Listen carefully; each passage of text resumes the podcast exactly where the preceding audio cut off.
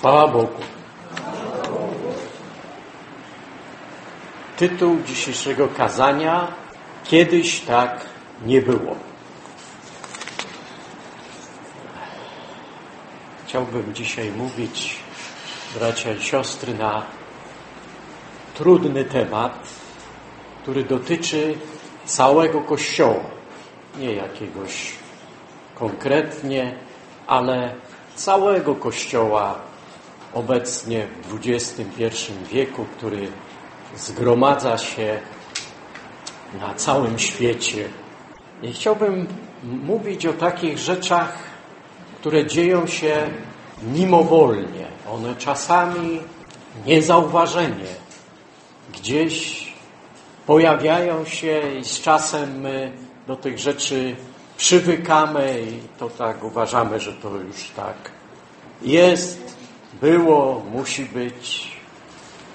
Stąd dzisiaj temat kazania, tytuł kazania, ale kiedyś tak nie było, chciałbym Wam powiedzieć, bracia i siostry, i o tych zmianach będę dzisiaj mówił. Zmiany w myśleniu następują nie w wyniku objawienia, ale są wywołane zmianami kulturowymi i ideologicznymi, które mają ogromny wpływ na to, co dzieje się obecnie w Kościele. A więc te ideologie, te kulturalne odniesienia, czy kulturowe odniesienia, one nie są bez znaczenia dla Kościoła. Te wszystkie rzeczy, które dzieją się w świecie, one oddziaływują na Kościół, na każdego z nas. I my na co dzień z tym mamy do czynienia. A więc chciałbym powiedzieć, że zauważam, że zmiany w Kościele, jakie już zaszły, jakie zachodzą i zachodzić będą, odnoszę takie wrażenie obecnie, że te zmiany nie następują w wyniku objawienia Bożego, ale są wywołane bardziej właśnie tymi zmianami kulturowymi czy ideologicznymi. I tak myślę, że najmocniej dotykana tym jest rodzina. Rodzina jest najbardziej narażona na te oddziaływania zewnętrzne i dzisiaj możemy powiedzieć, że rodzina, która jest opisana w Biblii, wcale nie ma odzwierciedlenia w rodzinach, które przychodzą do kościoła. Przychodzą z pewnymi obciążeniami kulturowymi, ideologicznymi. To są trudne rzeczy, niełatwe do zmiany. Mamy również bardzo mocno ostatnio rozwinięty temat dotyczący płci człowieka. Się wydawało jeszcze kilkanaście lat temu e, rzeczą wręcz e, taką niemożliwą, marginalną. Dzisiaj to jest cała ideologia upłciowości człowieka i dzisiaj nieważne, że się ktoś urodzi mężczyzną czy kobietą, on może w każdej chwili zmienić swoją płeć, bo tak uważa, że był kobietą, teraz będzie mężczyzną, albo był mężczyzną, a teraz będzie kobietą. Bracia i siostry, to są bardzo trudne rzeczy. I one mają wpływ też na myślenie ludzi wierzących w Kościele. I dzisiaj to moje zwiastowanie jest jakby zwiastowaniem w obronie Biblii, w obronie Słowa Bożego. Bo okazuje się, że te zmiany kulturowe, czy te zmiany ideologiczne, jak je nazwałem, one mają wpływ na nasze postawy w Kościele i niejednokrotnie mamy do czynienia z tym, że dopasowuje się Biblię do poglądów obowiązujących w naszych czasach. W imię postępu nie możemy być zacofani, nie możemy uważać w ten sposób jak dotychczas, bo to już jest przestarzałe, to są sprawy wypowiadane w starożytności, potem w średniowieczu. O, już te czasy minęły. Teraz my jesteśmy w zupełnie innej sytuacji. A więc musimy też i trochę tą starożytną księgę w jakiś sposób dopasować do tego naszego sposobu myślenia teraz w XXI wieku. I chciałbym wygłosić takie zdanie, które będzie szokowało, ale specjalnie je wygłoszę, żeby was zaszokować i żebyście zaczęli myśleć, żeby was pobudzić do myślenia. To nie znaczy, że ja tak myślę, ale chcę to wypowiedzieć, żebyście wy zaczęli intensywnie się też tym interesować. Moi kochani, przyjdzie nam, by odrzucić Biblię, dlatego że nie odpowiada wymogom naszych czasów. Myślę, że to strasznie zabrzmiało, co powiedziałem. Nie chciałbym, żeby kiedykolwiek Kościół do takiego momentu doszedł. Ale mam nieodparte wrażenie, że cały czas dąży do takiego miejsca do takiego sposobu myślenia. Jest takie łacińskie powiedzenie historia magistra vita est. Historia nauczycielką życia jest. I Biblia między innymi jest też księgą historyczną. I ona opisuje historię ludzkości. I dzisiaj chciałbym się do kilku wydarzeń z tej historii ludzkości, która opisana jest w Biblii, chciałbym się dzisiaj odnieść. I takie dwa wydarzenia chciałbym Wam przedstawić z zamieszłej przeszłości ale historia jest nauczycielką życia i myślę, że jeśli dobrze się przyglądniemy tym sprawom i je rozważymy w sercach naszych, to będzie to z korzyścią dla nas. Moi drodzy, po potopie ludzie posługujący się tylko jednym językiem planowali budowę miasta na równinie Shinear w krainie dwóch rzek oraz wzniesienie wieży, która sięgnęłaby nieba.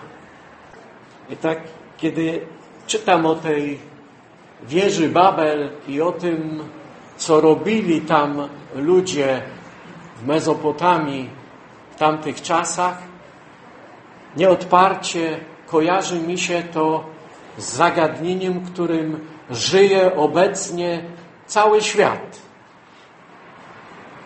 Sztuczna inteligencja. Nie wiem, czy zetknęliście się już z tym, a jeżeli nie, to się na pewno zetkniecie. Ta sztuczna inteligencja ma poniekąd zastąpić człowieka. I uczeni, którzy pracują nad tą sztuczną inteligencją, mają pewne obawy, że któregoś dnia ona może się wymknąć spod kontroli ludzkości. I ta sztuczna inteligencja nas zdominuje i będzie ona decydować o tym, co się będzie działo w naszym życiu. No, niektórzy z tych uczonych, którzy zajmują się tą tematyką, sztucznej inteligencji mówią, że to jeszcze tak e, nie nastąpi szybko, ale ja się tym tak troszkę zacząłem interesować i są już uczeni, którzy mówią, że w ciągu najbliższych trzech lat to się może wydarzyć. A trochę tacy bardziej powściągliwi mówią, że gdzieś w ciągu najbliższej dekady może się to stać, że inteligencja, sztuczna inteligencja stanie się, że tak powiem kolokwialnie, mądrzejsza niż człowiek. I kto ją zatrzyma? Już pierwszy błąd ludzkość popełniła, że podłączyli tego czata GPT do internetu. A więc ta sztuczna inteligencja może się poruszać bez problemu w internecie, a więc praktycznie rzecz biorąc dotrzeć do każdego człowieka, który ma dostęp do internetu.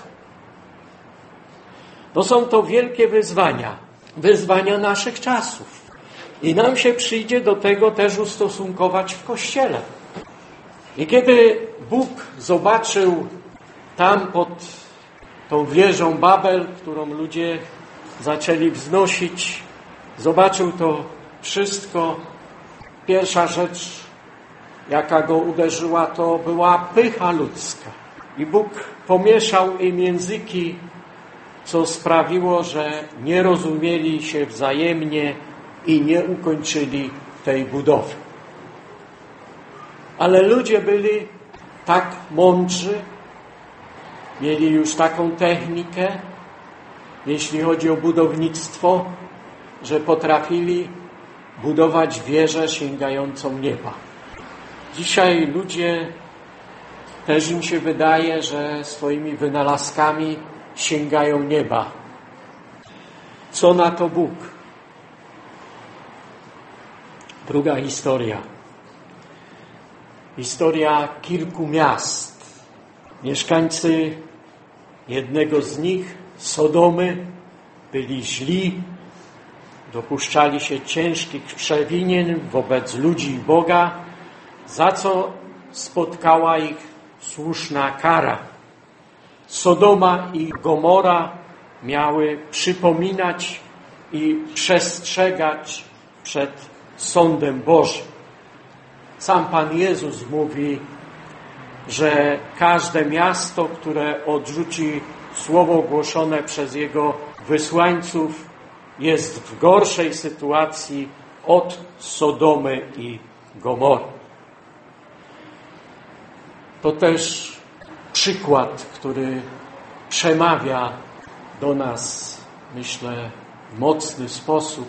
Historia Sodomy i Gomory to też historia ludzi, którzy wiedzieli lepiej niż Bóg.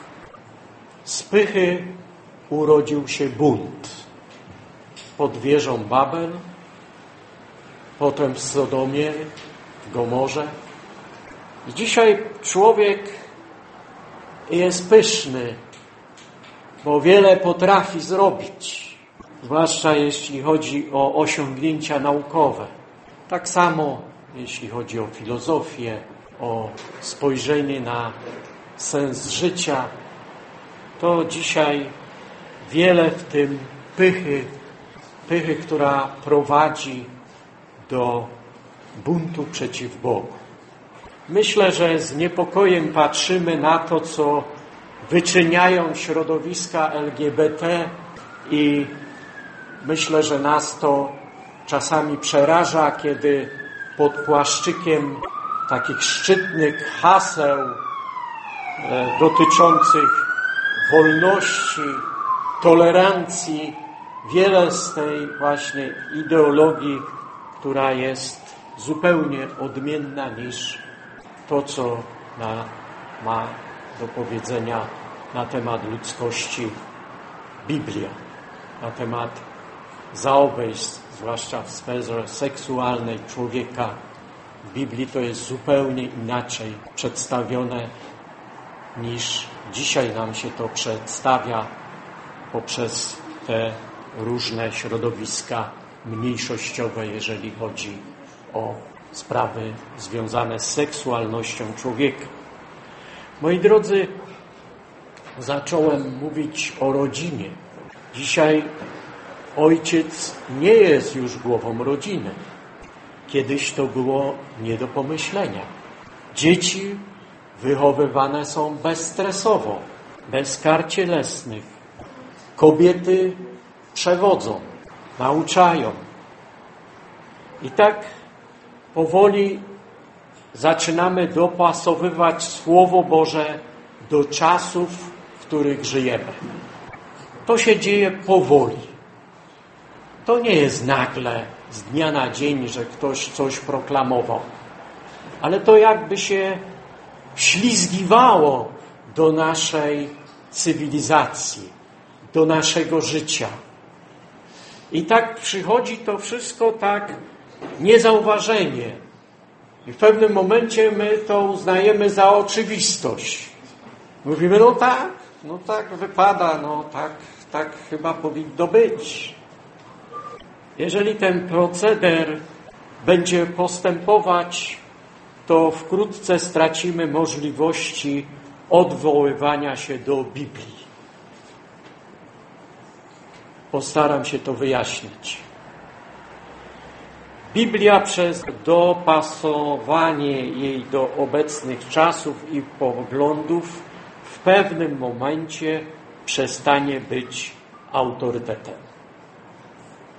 Nie, nie wiem, czy zdajecie sobie sprawę z tego, że to idzie w takim kierunku. Dopasowywanie Biblii do obecnych czasów i poglądów, które są często sprzeczne z tym, co jest napisane w Biblii, sprawi, że w pewnym momencie ludzie powiedzą, a po co nam jest Biblia potrzebna? Zresztą dzisiaj wielu ludzi wojuje z wszelką religią, wojuje z Biblią i mówi, że Biblii należy się pozbyć, że to jest już przestarzała litera. Teraz jest coś nowego, coś lepszego. I chcę powiedzieć, że mądrość Boża zostanie w ten sposób zastąpiona mądrością ludzką. A to zawsze źle się kończyło dla człowieka. I tak patrząc na to wszystko, chciałbym powiedzieć, że mam wrażenie, że to wszystko prowadzi do jednego, do odstępstwa. Do odstępstwa w wierze. I myślę, że to jest sprawa naszych czasów, obecnego wieku, obecnych czasów, w których żyjemy. Nie chciałbym, siostry kochane, abyście odniosły wrażenie, że czegoś się uczepiłem, ale chciałbym, abyśmy mieli świadomość postępujących zmian. Ta ostatnio poczyniona dotyczy akurat spraw kobiet, dlatego dziś zacznę od kobiet. Niedawno to usłyszałem.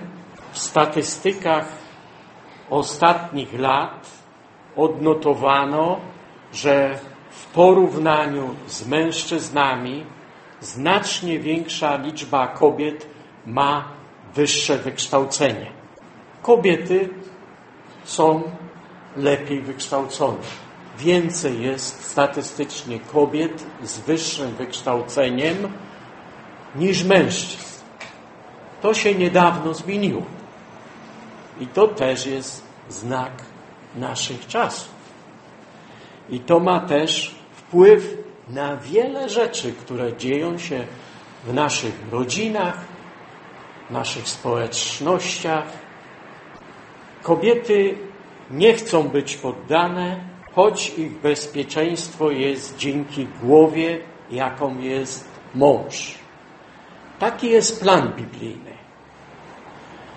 W liście do Efezjan, piąty rozdział, 24 wiersz, Efezjan 5:24. Ale jak Kościół podlega Chrystusowi, tak i żony mężom swoim we wszystkim. To jest nauczanie biblijne. Czy je słyszycie w mediach? Nie bardzo. Ale patrząc na biblijne nauczanie, trudno udowodnić popra poprawność twierdzenia, że kobieta ma dominować nad mężczyzną.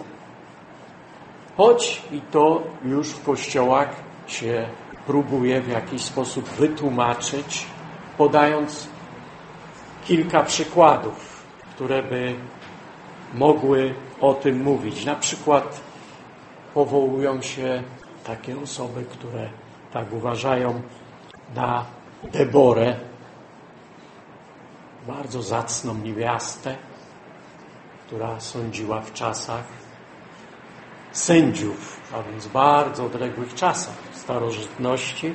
I pamiętacie, że Debora zachęcała Balaka, który był dowódcą wojsk, żeby on pokonał Syserę, tych wrogów, którzy napadli na e, Izraelitów i miała słowo, że będzie zwycięstwo.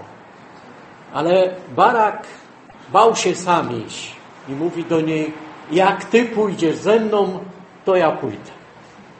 Ale Debora mu powiedziała, ale wtedy nie będziesz miał chwały, taką jaką byś mógł mieć z tego zwycięstwa, jak ja pójdę razem z tobą. Bo wiadomo, że część tej chwały przypadnie Deborze. I bracia i siostry, jakby na to patrzeć, to Debora jest wyjątkiem, na którym buduje się doktryna. Takich przypadków, jeżeli chodzi o kobiety, jest niewiele. Dzisiaj buduje się doktrynę z tego. Natomiast w pierwszym liście do Tymoteusza, drugim rozdziale, wierszu 13, 1 Tymoteusz 2,13 jest napisane bo najpierw został stworzony Adam, potem Ewa. I nie Adam został zwiedziony, lecz kobieta. Gdy została zwiedziona, popadła w grzech. Lecz dostąpi zbawienia przez macierzyństwo, jeśli trwać będzie w wierze i w miłości, i w świątobliwości, i w skromności. Bardzo tutaj też mocno podkreślona jest rola mężczyzny przez apostoła Pawła, jeśli patrząc na kolejność stworzenia i jeśli patrząc na zwiedzenie, które nastąpiło później. I wiecie, moja obawa, jeśli chodzi o te siostry, które garną się do przewodzenia, wynika z tego, co tutaj jest napisane. Nie Adam został zwiedziony, lecz kobieta. Czyli kobieta, inaczej mówiąc, jest jakby łatwiej mogła ulec zwiedzeniu. Tego powinna mieć koło siebie kogoś, kto stoi mocno w wierze. Tym kimś jest wierzący mąż. To tyle na ten, na ten temat. Na, następna kwestia, która pojawia się w naszych czasach, ona już od wielu lat jest w naszej kulturze obecna, to jest sprawa dotycząca rozwodów.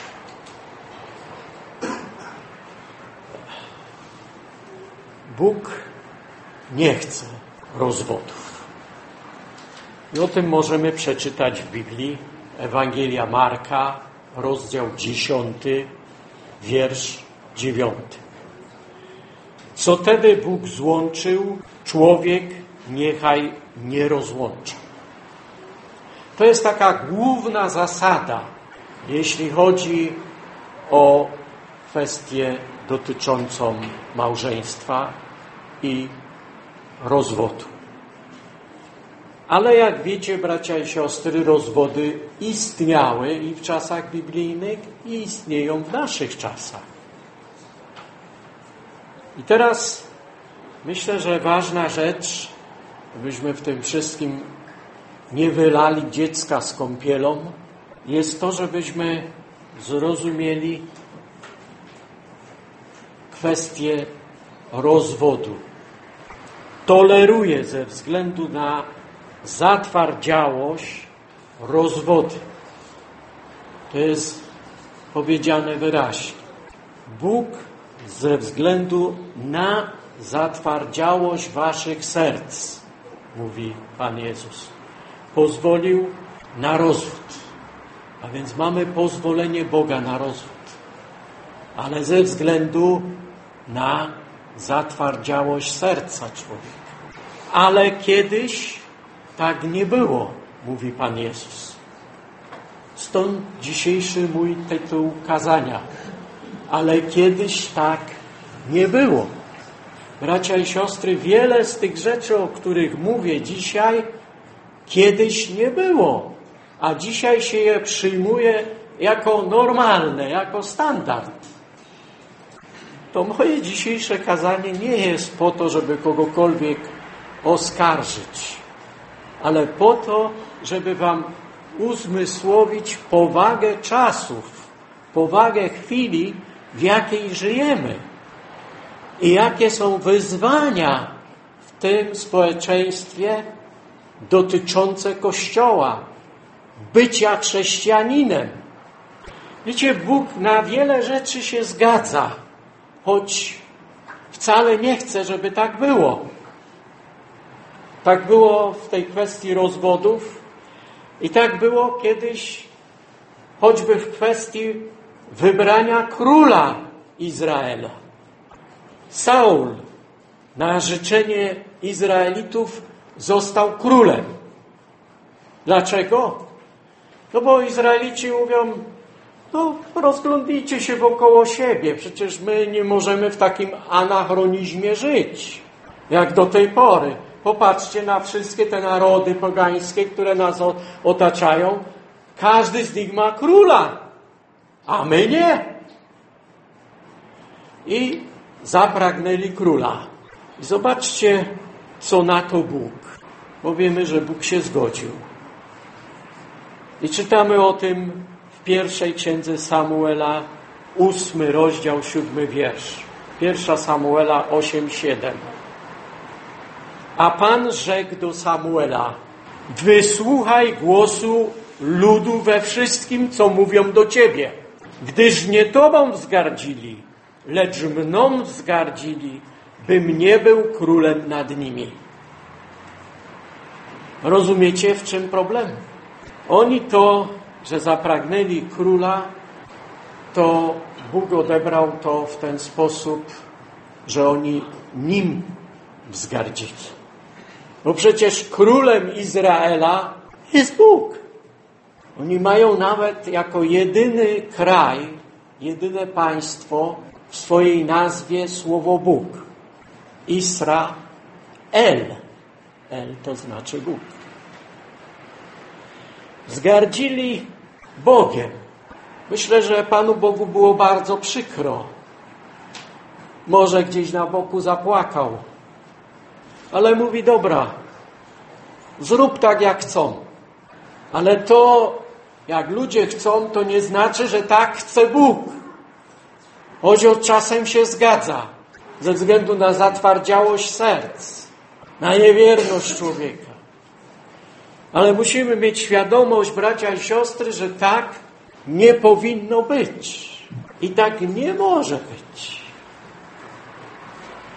I dzisiaj patrząc na te różne dziwne rzeczy, które dzieją się wokół nas, a one są związane z kulturą, z ideologią, z postępem, z nauką niekiedy, to one nam nie powinny przyćmić tego, co jest napisane i opisane jako wola Boża w Biblii. W Biblii jest zapisana Boża wola dotycząca człowieka. Tam jest pokazane, jak człowiek ma żyć, aby podobać się Bogu. I kończąc dzisiejsze rozważania, bracia i siostry, chciałbym przeczytać wiersz z listu do Rzymian, to jest dwunasty rozdział, drugi wiersz. Myślę, że wielu z nas go zna na pamięć. To bardzo ważny werset w kontekście tego, co dzisiaj mówię. Rzymian 12:2. A nie upadabniajcie się do tego świata. O Panie, przecież inni ludzie tak robią. Czemu my mamy być gorsi od nich? Może byśmy też mogli to robić czy tamto. A nie upadabniajcie się do tego świata, mówi Biblia, ale się przemieńcie. Więc my, dzisiaj to kazanie jest po to, że my mamy się przemieniać. Mamy przemienić myśli w naszym umyśle.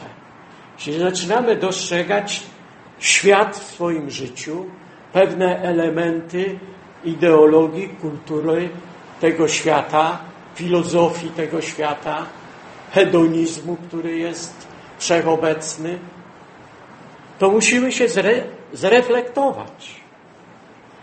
A nie upadabniajcie się do tego świata, ale przemieńcie się w jaki sposób? Przez odnowienie umysłu swego. Trzeba odnowić umysł swój. Wiecie, ja niedawno odnowiłem łańcuch w moim rowerze. I powiem wam, nie, zupełnie inna jazda. Nic nie zgrzypi, spokojnie się jedzie, aż przyjemnie wsiąść. I się tak zastanawiałem, czemu ja na to wcześniej nie wpadłem, że przecież można ten łańcuch po prostu polać odpowiednim płynem, namaścić go, jakbyśmy tak duchowo powiedzieli. I to sprawia, że jest zupełnie inna jazda. Ale nie upadabniajcie się do tego świata, ale przemieńcie się przez odnowienie łańcucha w rowerze. Ja zrozumiałem po ostatniej jeździe rowerem, co znaczy odnowienie łańcucha w rowerze. Ale bracia, daleko więcej, kochane siostry, daleko więcej znaczy odnowić umysł swój, bo wtedy zaczniemy inaczej myśleć, inaczej patrzeć na pewne rzeczy, inaczej postrzegać pewne zjawiska i odkrywać sens naszego życia, naszej egzystencji. Ale nie upadabniajcie się do tego świata, ale przemieńcie się przed, przez odnowienie umysłu swego, abyście umieli rozróżnić. A więc jak my mamy umysł nieodnowiony, to my nie umiemy odróżnić dobrego od złego. Rozumiecie? I ten świat idzie w tym kierunku, żeby nam się to wszystko zatarło. No i powiedzą, człowiek jest dobry. Wszystko powinno służyć człowiekowi. Człowiek jest najważniejszy. Bierz i używaj, ile tylko możesz. Raz się żyje. Słyszeliście to? Ja wiele razy. Ale kiedy czytałem Biblię, to trudno mi było znaleźć tam takie myślenie, takie podejście do życia. Dlatego potrzebuję odnowy umysłu, abym mógł rozróżnić, co jest wolą Bożą. My się tak zastanawiamy, Panie, zmiłuj się, no co, mamy zrobić? Jaka też może być wola Twoja w tej sprawie? No tutaj jest napisane, że mamy odnowić umysł i wtedy posiądziemy umiejętność rozróżniania tego, co jest wolą Bożą, od tego, co nam się wydaje, że ma być. A więc mamy iść w kierunku tego, abyśmy umieli rozróżnić, co jest wolą Bożą, co jest dobre, miłe i doskonałe. bo człowiek jest doskonałym stworzeniem, bo człowiek jest koroną Bożego stworzenia. To wokół człowieka Bóg stworzył cały ten świat, którym ma zarządzać człowiek według Bożych zasad. Ale jeśli człowiek nie zna Boga, nie zna też Bożych zasad, to to jego przewodzenie, prowadzenie innych będzie bardzo kiepskie. Będzie miało wiele do życzenia. I bracia i siostry, dzisiaj patrząc na te właśnie rzeczy, o których Wam opowiedziałem, chciałbym, żebyście mieli takie pragnienie w sercu swoim badać to wszystko, co się pojawia wokół Was. Czy to na pewno jest wola Boża? Czy to na pewno jest zamysłu Bożego? Czy to na pewno jest coś, co mogę znaleźć w Biblii i udokumentować nauczaniem biblijnym, a więc nauczaniem, które jest zgodne z wolą Bożą. Życzę Wam dużo Bożego błogosławieństwa w tej sprawie.